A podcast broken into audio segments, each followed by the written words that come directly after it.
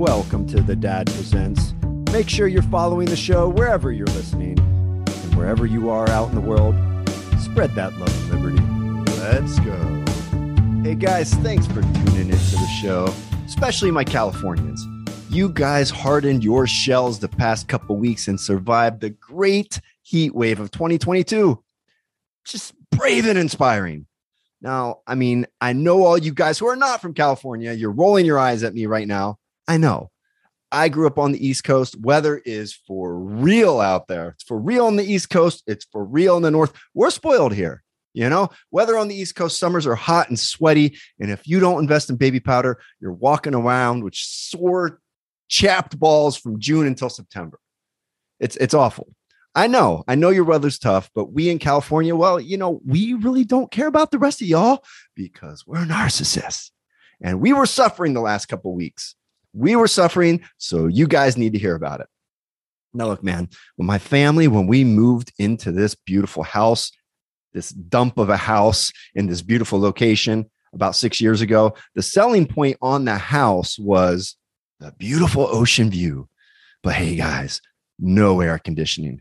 And the owners were like, yo, hey, man, you won't need air conditioning. You get a fresh ocean breeze. Just sign here and give us all your money, man. That's what we did. We gave them all our money. But dude, screw your fresh ocean breeze. I don't need stinky warm fish air wafting in the window when I'm trying to sleep. Dead fish stink. It, it's not a relaxing scent. If you go to Bed Bath and Beyond and tell the clerk you want a relaxing candle, she doesn't hand you the dead halibut delight. And you know why she doesn't hand you the dead halibut delight? Because the dead halibut delight does not exist because that smell sucks. So I don't want a, a, warm, stinky ocean breeze when it's 100 degrees out. I'm dying. I need hydrofluorocarbons and Freon on my balls. I need Freon blowing on my balls. It, it was insane out here for two weeks, over 100 degrees people were losing their minds. Did you know that Los Angeles was built in a desert? They built the second biggest city in America in a desert. We don't have water, y'all. We steal our water from Colorado. We, we do. We, we, they diverted the Colorado River so 20 million people in Los Angeles can drink water. So, you know, here's a thought. Next time, maybe build the cities where the water is. I don't know because one of these days the heat it's going to go up to 100 our dickless mannequin of a governor gavin newsom he's going to shut off the power again like he did during this heat wave.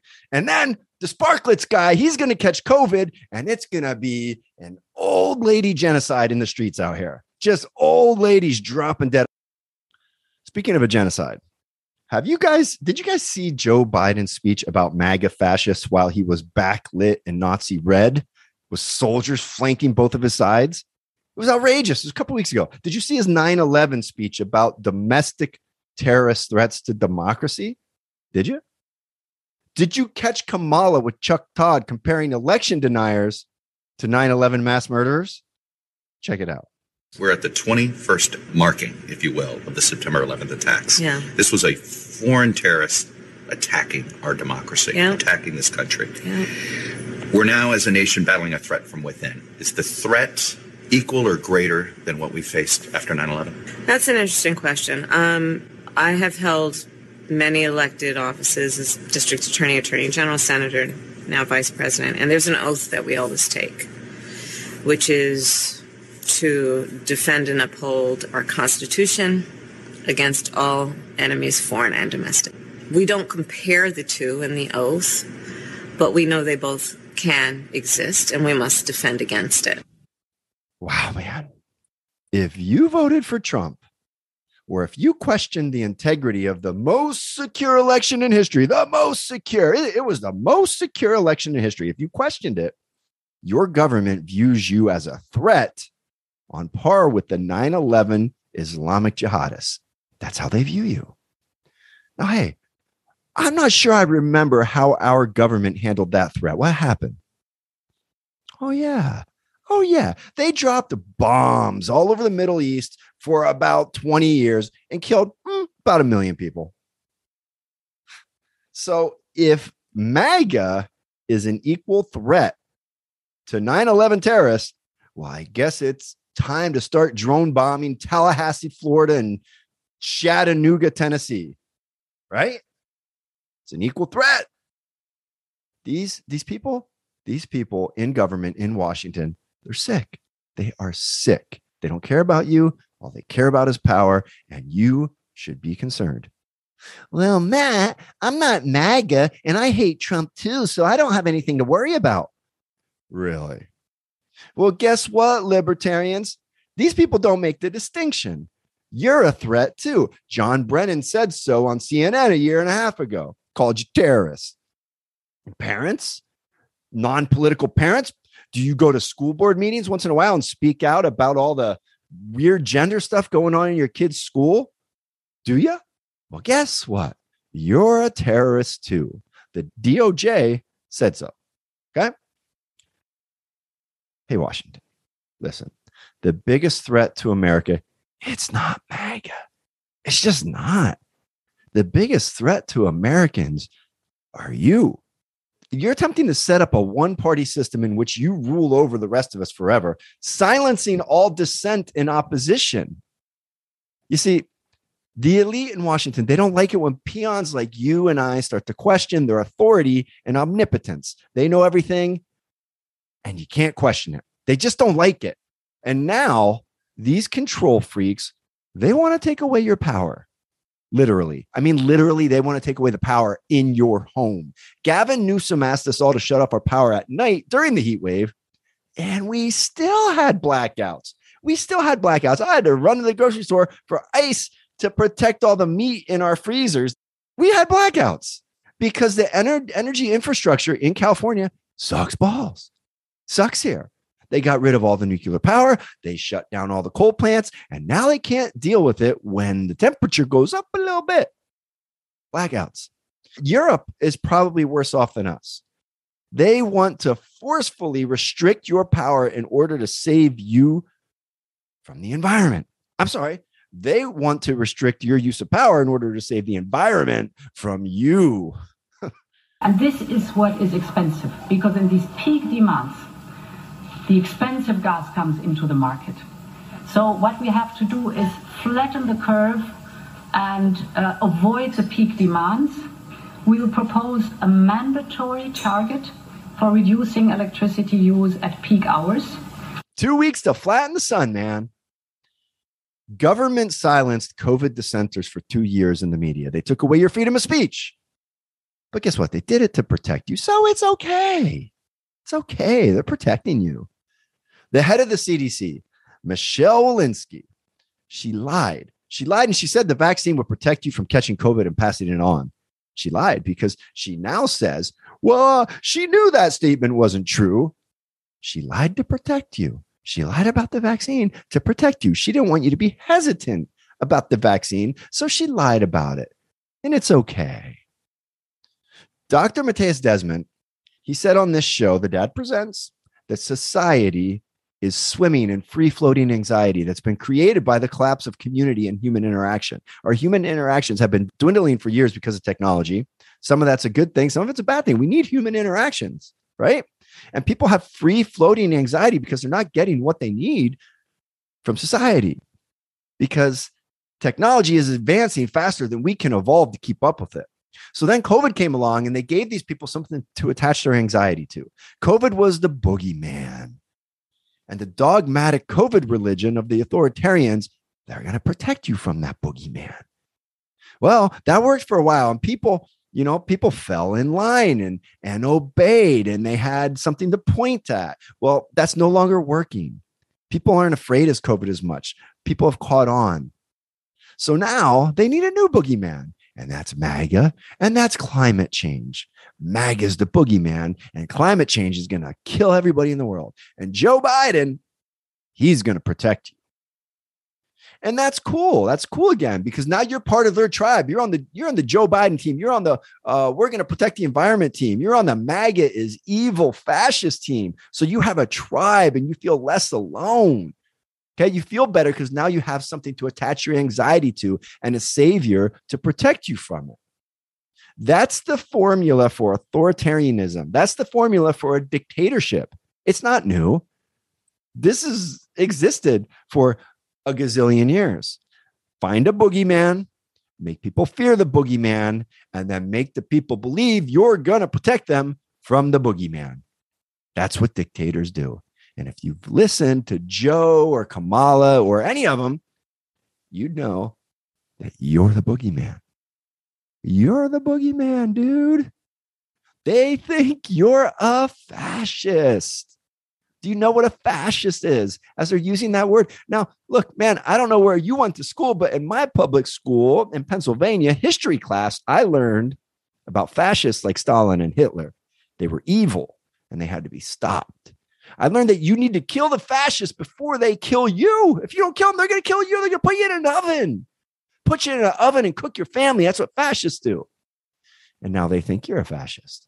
Your leaders might actually believe this, or they might just want everyone else to believe this, but they are saying it. You're a fascist. And now some of your neighbors actually believe you're a fascist. So be careful. Your neighbor might actually think you're a fascist, but he's not your enemy. Don't let that happen. Don't let them do that to us. Don't treat him like your enemy. He's your neighbor. He's more like you than Joe Biden or Donald Trump. We need to recognize who the enemy is. It's those in Washington who want to strip us of our personal liberties. We can't allow those people to pit us against each other. So if your neighbor views you as a disgusting racist Nazi, prove him wrong. Prove him wrong with kindness and love. Because unity amongst us, every everyday normal people, that's how we beat the authoritarians who are abusing us. It's the only way we beat them is with unity amongst ourselves. We cannot let them drive us apart. So we need to promote and support leaders in our communities, in our states, and on the federal level who promise to give the power back to the individual.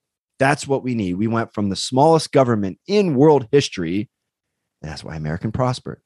But we went from that to the largest government the world has ever seen in a span of 250 years, because that's the natural evolution of any government. People get in power and they attempt to get more power and we build a system where it's supposed to have checks and balances and restrain that power but we don't even teach those checks and balances in school anymore nobody really understands them and the people in power have been able to defy the constitution and grow their power and get this thing out of control. And now at this point, the only way to fix it is to strip it down to its most bare essential functions. There's no fixing it. We need to take the power away from them and we need to elect people who will take the power away and give it back to the individual.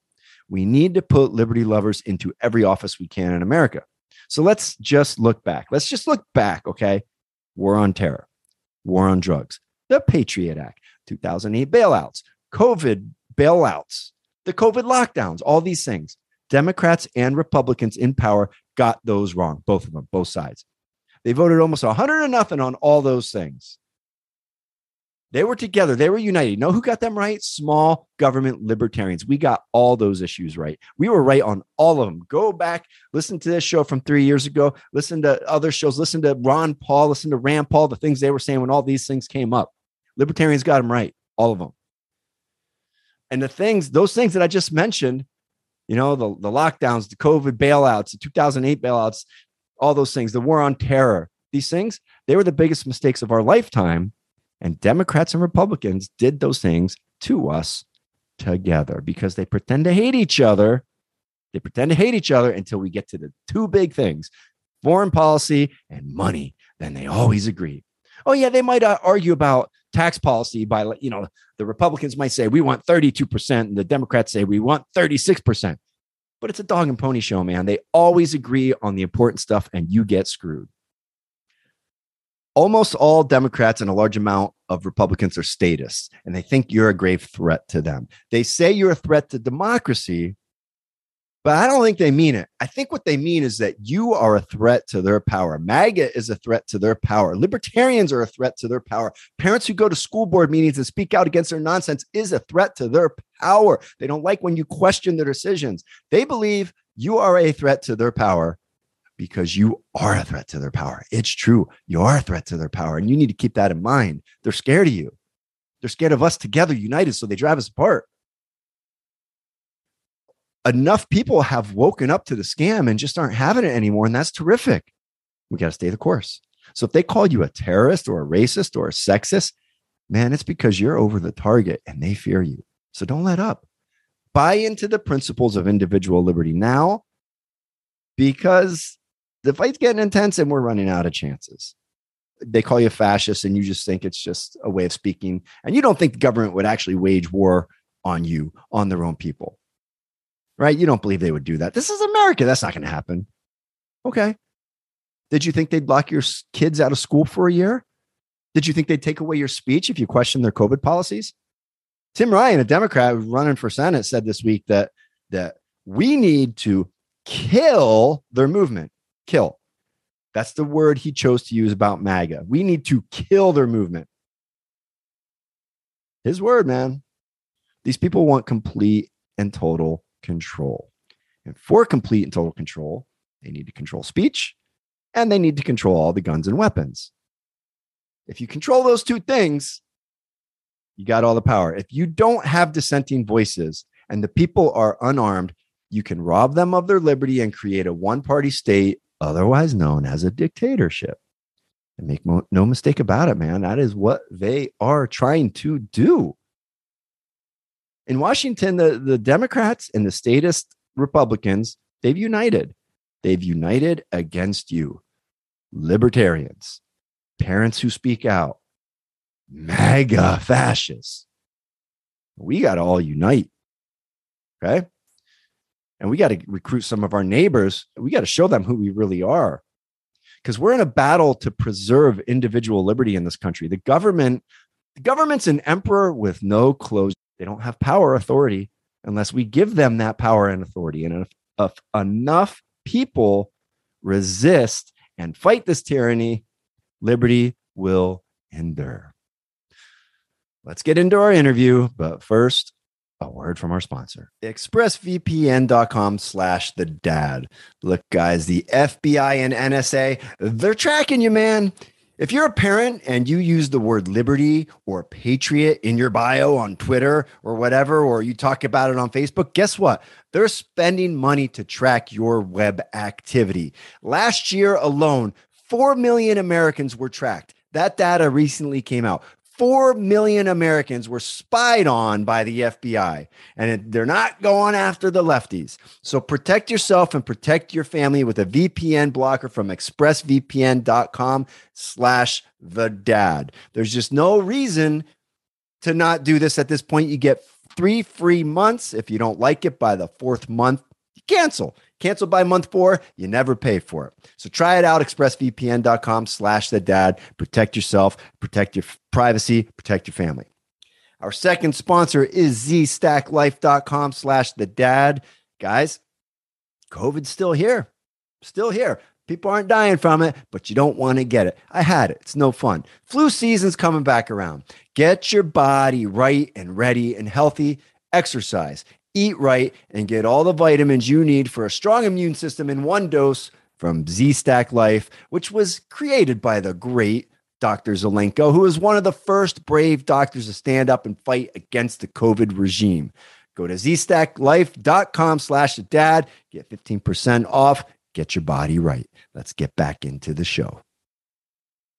All right, let's go, you guys. We are here today again at the Gateway Summit for Medical Freedom. We are with Dr. Kirk Milhoan. He is a pediatric cardiologist. Correct. All right. I just met him earlier today, and, and I thought he would just be perfect for this audience that Dad presents. You know, about our kids. We're all concerned about our kids. We're concerned about these vaccines. A lot of you have been smart and not gotten them. So this is the perfect. This is the guy to talk to of all the doctors. Cardio, cardiac pediatrician. Perfect. Doctor, how you doing today? Doing well. How are you, sir? Excellent. It's been a, it's been a long day, but man, I've so much information is going in here, and a lot of it I'd not heard before. And we've had a lot of doctors on the show. I've read a lot, but a lot of new information that I think some doctors just haven't want to say publicly before. Um, in your treatment and, and what you're doing, what is the number one thing that parents should be aware of if they've already vaccinated their children? What should they be looking for when we're talking about this uh, this heart inflammation that we hear so much about, myocarditis. Yeah. So if you've if people have already vaccinated their children, uh, the the biggest idea is just watch how your child is done. Right? Not hundred percent of people who don't get vaccines do not get heart inflammation. There's a select number, and I would say from how we have treated children in the past, we have exceeded the number that it's allowed to have a, a complication. Right? So usually, what when I when I was guiding pediatrician um, as a pediatrician, when I was guiding people in terms of what the fac- vaccine risks are, I think most families are are happy and comfortable with a one in a million risk. Sure. One I in would a- be. A one in a million risk is is something that we're comfortable that we know people die from the flu vaccine and people have complications from the flu vaccine. Flu is a big problem in children. It's 20 times more um, causes more complications in children than COVID does. Yeah, that's it's, wild. It's really significant, right? Um, COVID hasn't caused those problems, but a flu vaccine has a death rate of one in about seven million, and it has no myocarditis. Yeah. But we don't mandate a flu vaccine for kids. Why? Is because we do not think that this is necessary. For some high risk kids, we might um, recommend a vaccine, but we don't. So the first problem is is that this is a To interrupt, what is the death rate on the flu for children? um, I, I would have to I don't have those numbers right off the top. But it is higher than it But- is with COVID. but at least 20 times higher than Wow. it is with COVID. Okay. Right? It, so that's the nice thing when we when for as a pediatrician, right? Not nice thing for but as a pediatrician, one of the benefits of COVID um, for us is that it really didn't affect the children, and it still doesn't affect the children. And now that we don't have the Delta variant, we just have Omicron. It definitely doesn't. It's a bad cold for children. It might be one day of fever, two days of fever. Um, Mhm. All I'm really treating kids with is you know those um, I like those emergency packets um, because they have quite a bit of zinc in them. Um, it's an easy thing to You're talking about that over the counter thing? Yeah, over the counter thing. Okay. I haven't um, I- I haven't had to treat a an outpatient like normal healthy kid. Um, in, as my work as a pediatric cardiologist inside of a children's hospital, we've had some kids. I've had to treat some kids who've had um, some uh, effects as a um, for those who had COVID infection, and also quite a few who've had um, vaccine effects. So Mhm. the majority of kids do not have a tr- have problems, but it's more than it should be. And usually, if we've seen this many effects, so right now there's one in around 2,600, one in 2,600, not one in a million, one in 2,600 kids will have a problem um, with myocarditis, and that Yeah. number depends on how we look A at problem with myocarditis. Yes. But I heard something From- today that something like 2% of people have myocarditis. If we look closer to those kids who aren't complaining, but if we look at all kids who've had the vaccine, then we can see problems in their heart in one in 50. Jeez. One in 50. I'm, I'm willing to take a 1 in 7 million risk. That's like a lottery. Yeah. 1 in 50? No, man. Yeah. That's that's dangerous. Now, if most of these kids though they don't present with symptoms, does that mean that the parents don't need to worry about it or is it No. something that can sneak so up later? we have this new thing that's come into our adult literature that for those p- parents they always knew about SIDS, very frightened about SIDS, Yes. right? We changed everything with children over. You know what? We we see a decreased risk if we flip them on their backs, which was completely counterintuitive because you thought if my baby's a spitty baby, I don't want my baby on their back because I'm afraid Sure. they're going to you know do the old '60s rock and roll person Yeah. and throw up in their mouth and, Right. and not wake up. Right. So we put, but we showed if you it was a back to sleep, and so we did that. We did that for um, um, for kids, right? So, um, but one in a million. That's that's that's not a problem for us. Most of us are are okay with that. That's an accepted Right. risk. Um, but when it gets one in fifty, no, that's that's way too high. And the problem is, is now you have that sudden infant death syndrome that we're all aware of. Now there's sudden adult death syndrome. Wh- What is that about? When did that come come to be? It came to be once we started vaccinating almost seventy percent of the world's population. Right. Isn't it isn't it like the sec or the, the number one cause of death right now is, is Unknown. unknown? Number one, What does that mean unknown? we can't attri- well could mean two things one is we don't want to tell you what we attribute it to or we don't want to tell you what we it's associated with because we have a narrative that we don't want to hurt. Right. So if the if like it's a soccer athlete, we've we've all seen these vignettes of them running down the field, they collapse, they die. Would that be classified as unknown, or is that classified as heart attack? No, that would be classified as a sudden adult death syndrome. Gotcha. Right. Okay. Um, but remember, we used to have these, but they were very rare. You would see Yeah. maybe one or twice, and it was all, always a big deal when uh, star athlete died on the court. Sure. And so what remember did we basketball do? Remember, player. we went out and screened every child. We started doing EKGs on every kid, and if they were more positive, then we do echocardiograms to make sure they didn't have an, uh, an enlarged portion of their heart called hypertrophic cardiomyopathy. Mm-hmm. Because we weren't we wouldn't allow one kid to die or two kids to die. Yeah. And now the death rate is going up dramatically in kids, and no one's saying halt to this. So well, well, some people are, and they're getting they're getting shut down. They're getting deplatformed. They're getting silenced. Uh, We, we've had on Dr. Pierre Kory. We've had on Dr. Paula. Every time we put a doctor on YouTube, it gets taken down in a day. We get 10,000, 20,000 views in a matter of hours, and then they take it down. So I, this won't even go up on YouTube. Yeah. This will just So, go straight to Rumble. They shut they- it down. why would they do that? Well, you're you're causing vaccine hesitancy. Well, Maybe if this is a, if this is a bad vaccine, like in 1999 when Rubber RotaShield came out and it had 92 kids that didn't have a life-threatening illness, they just had what it's called intussusception, where the gut telescopes within inside of itself. Um, once it got to 92, they shut it down. You know what the rate of, of intussusception for that was? No. One in 4,300. When I'm telling you a very liberal number is one in 2,600, but silently it's one in 50. And some of those kids have a real risk. So when you have an increased marker on a cardiac MRI, that's an increased risk for sudden cardiac death. So I believe that a lot of these athletes who are dying suddenly are dying from sudden cardiac death related to, um, most likely related to being vaccinated for COVID. Yeah, it, it sure seems that way. And one in 50, that's 2%. That means probably we all know five or six people who ha- are walking around risk. heart inflammation. That's And, crazy. and what we don't know is which ones are going to re- completely recover and which comes which ones are going to be scarred for life. So we know, we already know, everybody knows. Nobody denies that COVID is more dangerous to young children than the flu. Like all the data No, shows that. opposite, opposite. No, I'm sorry, yes, the flu is more dangerous than COVID. We, we can all see that. The data all sees it, you know, even Yeah. on the CDC website.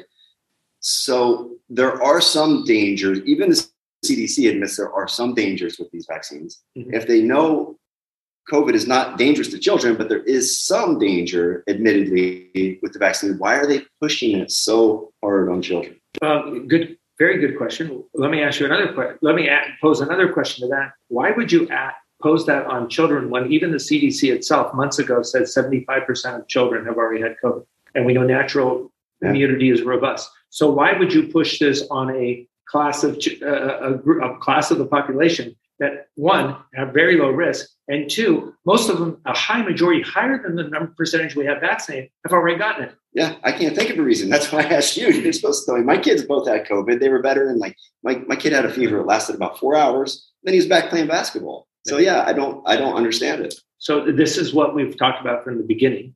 Um the options that you come up with aren't scientific, right? You you you've watched Totally. us present. you've watched me present. you've watched Dr. McCullough present. you've watched Dr. Cole present. You've watched these. What did we show you? We showed you research paper after research paper Yes. after research paper, not from the U.S. Some from the U.S., some from the U.K., some from Thailand, some from Israel, some from all around the world. Right? Yes. Everything I said, I had a research. All of you gentlemen were extremely detailed and researched. Like my my mind's going crazy with all these slides I've taken pictures of, things I've not seen elsewhere. And you, as you listen to Dr. McCullough and myself talk about, it, we said, well, yeah, this is what they, this is what they suggested. This is its benefits and its risks. This is where we think it's better than this and not as good as this, right? We were very honest to, like he told Paxlovid helps with this, but Yes. not really help with this. But you got the the rebound effect, right? I, kn- I know you're being honest and not having an agenda when he gets up there and says Paxlovid does show some benefit in these cases. Like he's not out there just to smear. right? And so, so what I'm here, what I'm here is I am an advocate. I don't, um, I do most of my medical cares for free around the world. In two weeks, I'll be going to Tanzania to help children who have no ability to get heart surgery get heart surgery. So I'm bringing a Wow. team of 20 people. We're going to do that for free. I have a free medical clinic in Maui. I've seen over close to 700 patients um, for free in Maui to keep, take care of their COVID. I've gone That's on amazing. house, mostly house visits for free. So I get no money from him. I've never, as a pediatric cardiologist, I deal mostly in generic medications for kids. So I've never been a part of big pharma, right? I've never been on the junket. That's awesome. I want to stop there because one thing when I have these doctors on, people who criticize what they will say is this person is just trying to make money. He's trying to he's, he's trying to get notoriety. This and that. You're not making any money. You're just doing a good. You're going to Tanzania. You're not. You're not going to make money in Tanzania. Yeah. So So yeah, I'm not making any money, and I'm not trying to make any money. Um, to tell you the truth, my own philosophy is is that I actually enjoy free medicine because it's pure. Um, I I would never um, um, discourage or think that it was anything wrong for a doctor to be paid for what they're doing. In my mind, if I can, if I'm able to give that away for free, it makes what I'm doing for a sick person pure. And the part of that is because of my faith. Now, have I been paid for being a pediatric cardiologist in the past? Sure. Will I get paid to be a pediatric cardiologist in the future? Sure. But I have a great joy of being able to give this away for free. Um, part of that is that's because of my faith, because it says, as you do, like, go out and serve the sick, as you do to the least of my brethren, you do it under, unto me. So, in a sense, if I give away free medical care to a person, um, then that, to me, that's giving it back to Jesus. So Yeah. that's part of my faith that's so important. that's another interesting thing I've learned this weekend. Like, I grew up Catholic. I don't consider myself. I'm not religious. Uh-huh. Um, but you don't hear a lot of doctors talking about Jesus Mhm. or God. I don't. I, I never hear that, especially out in California. I've never heard a doctor talk like that. I've heard six, seven, eight doctors speaking that way here. So it it, it almost feels like we're dividing society into teams here, where it's like people who are righteous versus those who are perpetrating evil. Yeah, and I think also the other way is who's willing to fight for this. Um, uh, I think people who are willing to fight have a higher calling. So my calling, my I don't answer to a medical board. I don't answer to um, a state licensing board. Who I answer to is God. So, and two, di- and two of the seven things that God hates are deception, bearing false witness against someone else, Right. and lying. Two of the seven of the things that He hates, two of them are, are deception. So, I think why why you've seen them us sort of coalesce were the ones first we feel are very very much a high calling and and who I answer to is God Almighty. And the other thing is is we're truth seekers Yeah. and we're willing to fight for the truth. Myself and Dr. Cole, you'll often hear this. We didn't present it here, but often when we give our talks, we always harken back to 1776.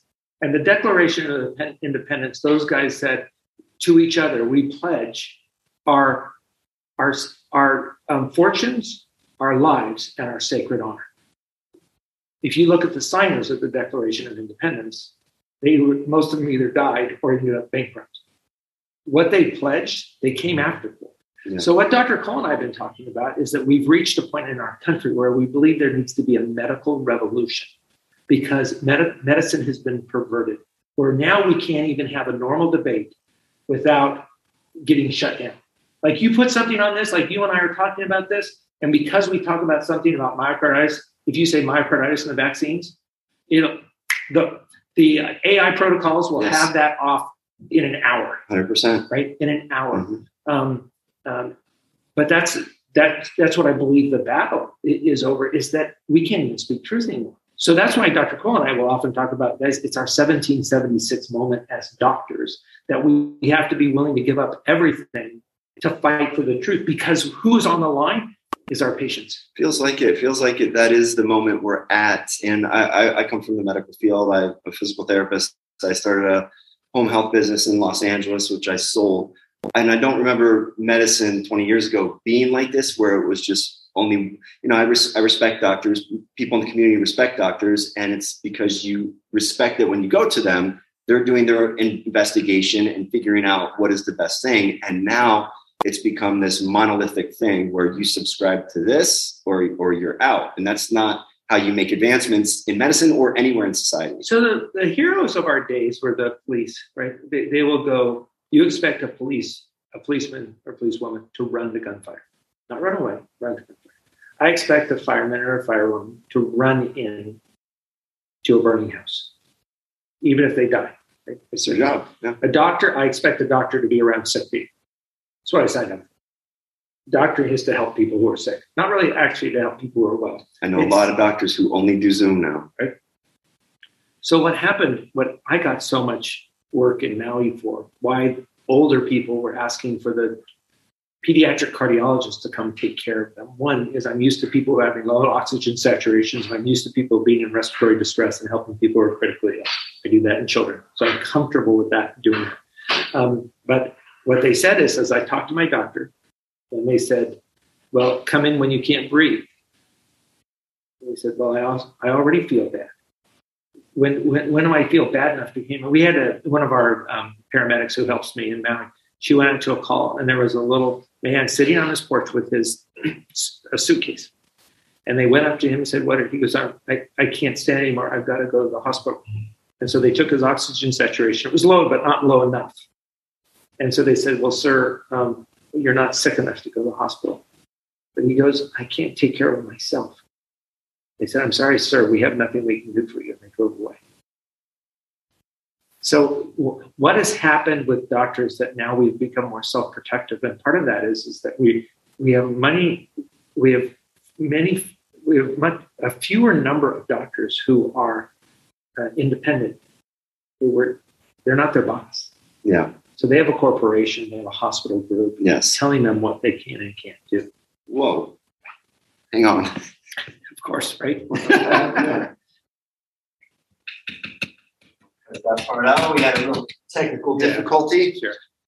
Technical difficulty, guys. Sorry. Go on. But what we're talking about is is uh, people, and I've heard this story over and over again. And I, if you talk to all the doctors who are caring for people with COVID, they'll say, "I'm so glad you'll see me because I couldn't breathe, and my doctors didn't prescribe anything for me." So what we say is with COVID is it's it's novel that it's a different kind of virus, but it causes the same things. If you get you're having problems breathing, why, what kind of problems breathing? Wow, you're having desaturation. Oh, well, let's try oxygen. Oh, it seems like your lungs are inflamed. Okay, let's try antibiotics. It looks like well, maybe steroids would help as well. These aren't crazy treatments. No. So if I see someone who's having problems breathing, I don't care whether it's from COVID, from the Sure. flu, from an in, inhaled exhaust, You want whatever to it help them breathe again. There are things I can do Yes. right? Basic things. And this is very early. We knew this is what COVID does. It has an infectious process, primarily lungs, then it becomes whole body inflammation, and then you start to clot. Well, we things we have things to treat the lungs with, we have things to treat inflammation with, and we have treat, things to treat bleeding with. Yes. And what people were telling um, patients is that there's nothing I can do for you. Just go home Right. and call me and you go to OR. But once you got to seven days, it was too late. If you didn't Right. treat early, it was it, it was too late. And so then, but sort of the dirty pull the curtain back. If there is a if there is a a, a prove basically a provable treatment that works, you can't get an emergency use authorization for a different drug. right. So in order to get emergency That's what use, the problem was with ivermectin, right? so ivermectin worked. Yeah. Did um did Peter McCullough say that iver work, ivermectin worked on everybody? No. No. Did he say hydroxychloroquine worked on everybody? No. No. He Did he say said like steroids worked? Right. Twenty five percent for one, 53 percent for another, eighty five percent for steroids, uh, uh, decrease with aspirin. I mean, all these things we plugged them all together. Yeah. But together. We could decrease hospitalizations and death by dramatic numbers. And it seems it seems from everyone we, we've learned that early treatment is the whole Is the key. deal. Right. You don't get early treatment, that's when your chances go up with dying. And and what these doctors, what these hospitals are saying is go home, hang out, hopefully you get better. If you don't, come back when you're super sick. and that, Which and too which we've never when have we ever heard that in medicine for anything? Hey, you know, when we talk about medicine, everyone starts to, you know, oh, it's so better to prevent something than cure something. Well, now they're saying, well, let it get really, really bad. Yeah, right. But see, all the things that they wanted to use, remdesivir um, and vaccines, they needed emergency use authorization. Right. Had we tried remdesivir before? Oh, yeah, during the Ebola. What did we find? It destroyed kidneys. There was increased death with remdesivir. What did we find with remdesivir used again in coronavirus? Oh, it destroyed kidneys. It killed people. The Imagine that. WHO said stop using it. What did the US say? Oh no, we're going to keep using it. Emergency use authorization, huge amount of money for hospitals. Yeah. Um, I would tell people to leave the hospital. I'll take care of you at home. Don't let them give you remdesivir. Yeah, that, You know what they do? They give- so destructive. They give remdesivir in spite of people saying not to give it. Or Can I, they do that? They just give it to you when you say you well, don't want it's it? assault and battery if they did that, but they would do it and people didn't know. Wow. So hospital protocol.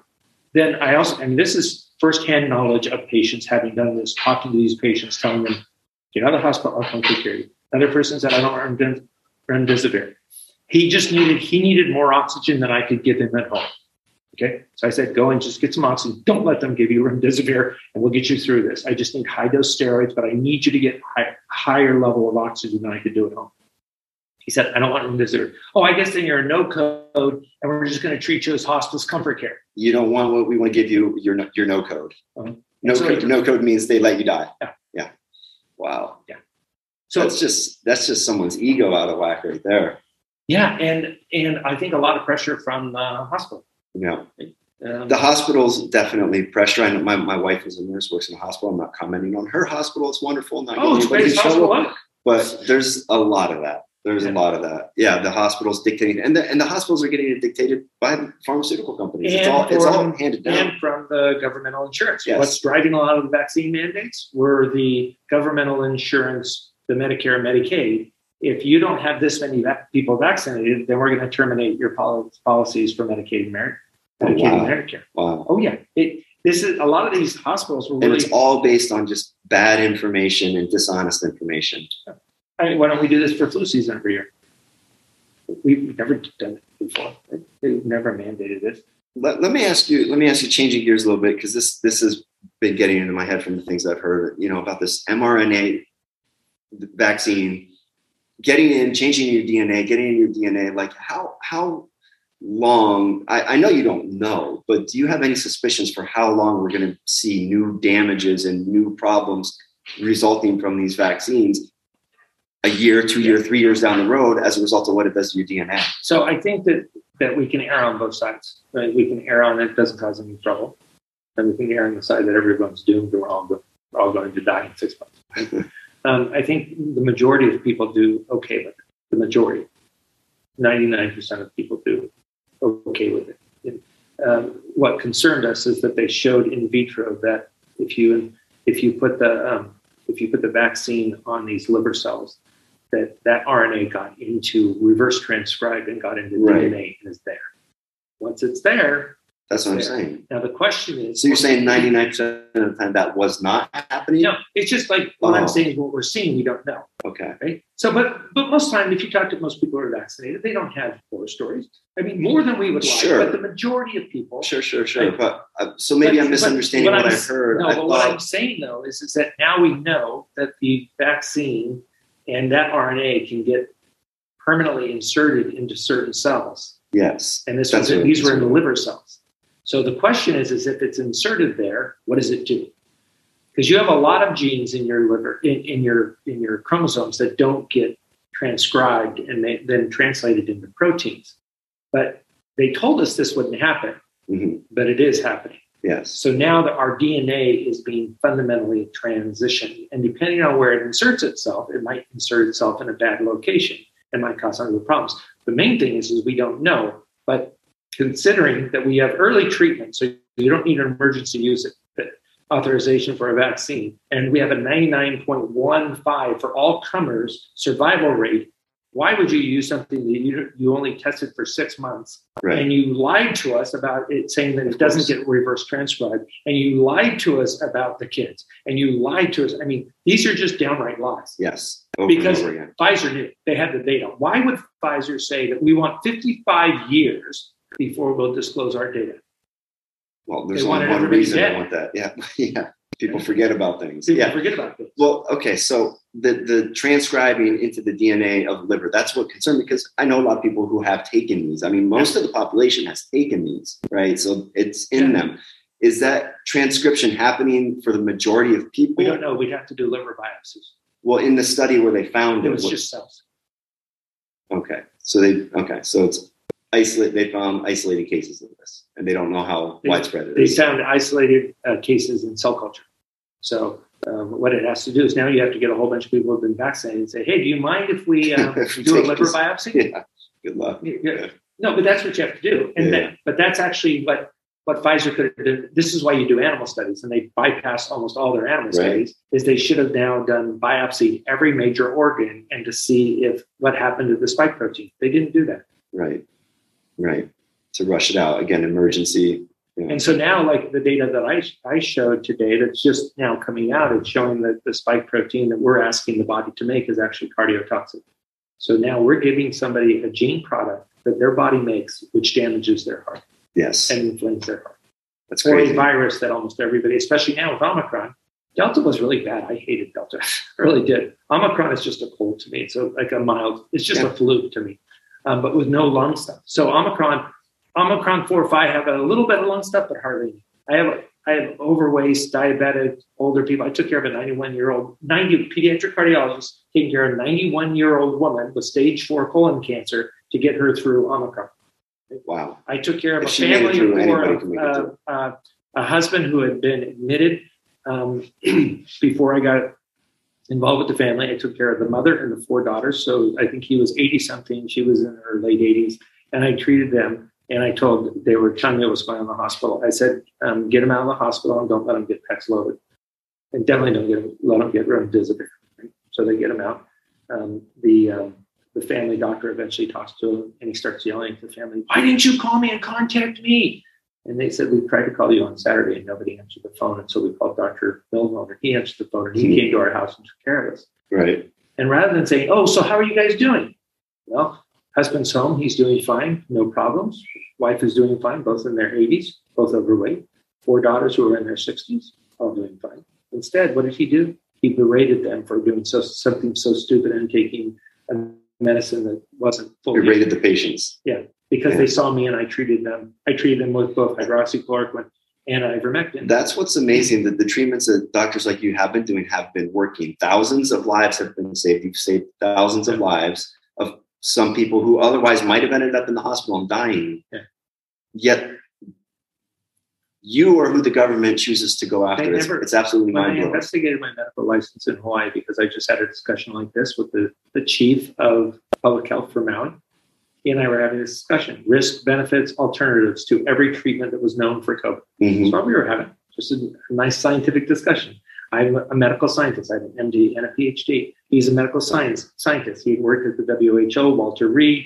He'd done work all around the world on dengue fever and stuff like that. We're having a discussion, scientists to scientists. How do we help patients? Mhm. Um, the fact that we brought up possible hydroxychloroquine and ivermectin as there's some data around the world that suggests that it's helpful. Both of our licenses were um, investigated. You know what they never asked me? No newspaper asked me. No one ever asked me. How the patients do. Right. That seems important. Seems to matter. Seems the most relevant issue. Right? Right. Never asked. So what is this doctor's mad at? He's finally the woman hung up on him. Because She goes, I'm not, I'm not going to tolerate this anymore. I got help and it worked and I'm fine. And what you're mad at is, is you one, you're mad at me because you weren't available.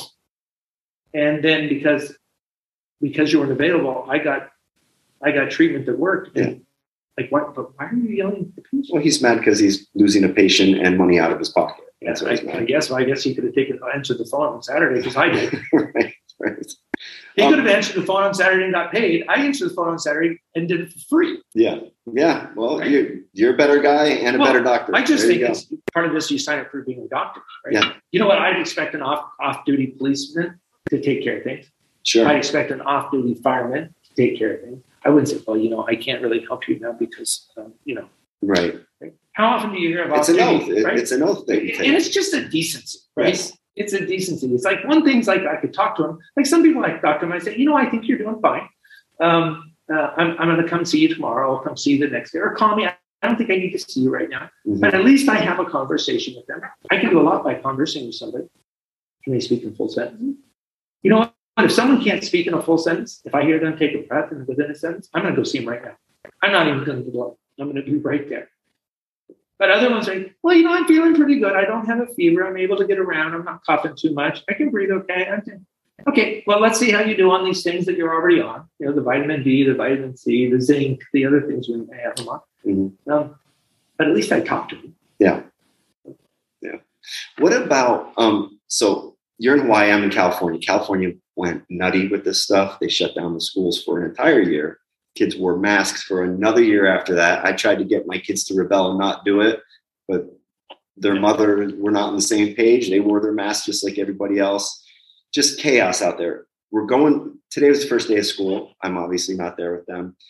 Do you see the schools treating children the same way this year? Are we going to have the same kind of pandemic when the next wave hits? Is another wave going to hit? And will we see the same kind of panic? Um, I think another wave is going to hit. The answer is another wave going to hit. Depends on if something wants to be released. Okay. So if you look at the natural history of coronaviruses, if you don't mess around with them, they, they become more infectious and less virulent. So they just become a cold. If we weren't testing everybody, if we didn't send out 600 million whatever antigen tests to every home, Right. you know, um, a lot of people just said, "Wow, I just felt like kind of crappy for three or four days. I got a cold. My kids had a couple days of cold." But remember, we drove everybody to fear. We also drove everybody to a place of shame. If you got sick now, oh, where'd you go? Did you go to a party? Right. Did you go to church? Do you, you know, all those. Well, they didn't go to church in California because those were shut down. Shut down. Yeah. So um, I'm not I'm not necessarily concerned with how COVID's going right now. You know, they they've tried to do monkeypox on us now, which is fizzling out because Right. it's only one population that's getting monkeypox. They don't want to talk about that very Sure. much. It's only one population that's getting monkeypox. Um, uh, the the mask issue has really bothered me because we knew this beforehand. Switzerland knew it very early. Scandinavia knew it very early. We didn't do this to kids. We knew that about masking respiratory viruses before COVID. I mean, it, it's very clearly WHO said 2017 for respiratory viruses, no need to mask. No evidence has ever shown that we can prevent spread with masking. Right? A lot of harm comes from masking kids, especially in their development. They need to see faces, they need Yeah. to see emotions, they need to see lips move for all this. I mean, we've had horrible declines. Um, um, my answer to all this is, you know, who was afraid? Well, the teachers and the teacher unions. Yes. Right. So you know what you do? And they have all You the let power the kid- California. well, just about everywhere. You know what you do is you allow the kids to come to class, you hire an aide, and you put the teacher on Zoom. Yeah. That's what you do. Rather than sacrifice all these kids for the fear and the power of teachers' unions. So I think the case can be. I- mean, we have the case that you shouldn't mask kids. Um, right now, it's a state by state issue. Mhm. This is where you didn't realize how important is what kind of state you lived in. Yeah. I lived in Hawaii. You think you had it bad in California? We could get fined five thousand dollars if we sat on the beach by ourselves. Oh my goodness. Five thousand dollars. They closed So down the uh, beaches for a while. It's so crazy. you could go in the that- water they in the did that. parking lot, but if they caught you running across the sand, you were in trouble. But as long as you got to the water, but you couldn't Probably the safest place you could be out on the beach. And, what would you need? Well, you get vitamin D. Right. You get So vitamin they- D, you get the UV light, us- killing the COVID. everything they told us was wrong. Yeah. Yeah. Well, I have hope for states like Hawaii and California, uh, just in the airport flying here. Um, they keep announcing over the loudspeaker it's mandatory to wear a mask in the airport, which I didn't know it still was. In LA County, it's still mandatory. They keep Is it really? I guess they no kept, one's wearing them in LA. well, that's what I'm saying. They kept announcing it over and over. And I'm looking around, probably 15, 20% of people are wearing them. Whereas just three months ago, it was still 95%. So I think people have had enough of Yeah. it. I think people are over it. I think more people are starting to realize that this was this is just a big scam.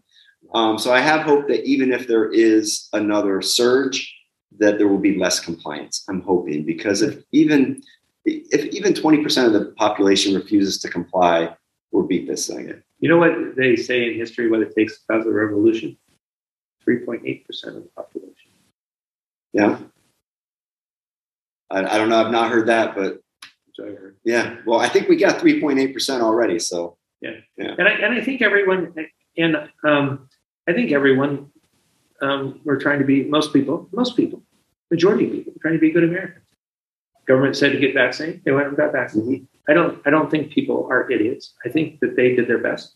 Um, depends on who, where you listen for news, Yeah. right? And some people trust this that's it. News It, it was all made so Right. political. So Yeah. really, what this is, if it's anyone's fault, it was it was the the dictations to the media and the trusted news initiative that these are the only places that can say what is right.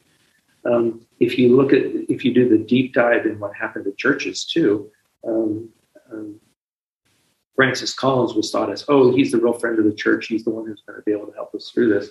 Well, he was the one who criticized the Great Barrington Declaration, which right now we know two and a half years later was the perfect recipe for how to get out of this. You're absolutely right. He's the one who he wrote the letter. He wrote the this is all public knowledge. Um, he wrote the email to Fauci. Said, "Let's make these Shut guys look like Yeah. fringe." Yes. So you're going to take Bhattacharya from Stanford, uh, um, Kulldorff from Harvard, and Gupta from Oxford, Yeah. all top-notch epidemiologists, and say that they're fringe Right. If they're fringe, then who is? with with No. basically I don't know 180,000 doctors signing on this document, maybe one. Um, Wow. and and so this is coming from the National Institutes of Health. He's a scientist, not a physician. Um, Fauci's really never taken care of a COVID patient. Has no Right. idea. And so we have on the ground people who are saying this works, this works, this works, this works. Yeah. And and and now you have the media saying I don't understand how after that email came out, became public, where it, they're clearly saying we're going to ruin these men because they're getting in our way. That's what it says. How that was not the end of all of this. Like that email became public. It shows the corruption. Yeah. That should have been the end of it. it shows you how corrupt it is. So our old, and this is true in the CDC and for the FDA, is our old um, watchdogs are asleep on the job. So if you talk the within the FDA, there are a lot of people who are bailing ship. They're like, I'm done. I can't be a part of this. I'm done. Yeah, it's a political organization at this point. They're not. Yeah. Yeah. All right, doctor. I've, I've taken up a lot of your time. I, this is good stuff. I really appreciate it. I'm sure our audience will really appreciate the things you said. Uh, parents, don't. Yeah, if I could say one thing. Um, Yes. So when, when my wife and I first spent time with uh, Dr. Robert Malone, who was sort of invented this type of technology, was never meant for this, but he invented the borderline technology. He said, um, "How we win this battle is not the doctors going to Congress; it's the parents calling Congress." So I'm very thankful to you that, that as a parent, you're speaking out and speaking out to other parents that how this stops is people calling Yeah. school boards, their local representatives, state representatives, and other representatives and say, enough of this nonsense. Yeah, angry moms can change the world. Never, never, it doesn't care what species it is, never get near a mama bear. Yeah, right. All right, doctor. Thank you so much. right, thank you. Really Bye-bye. appreciate your time. All right.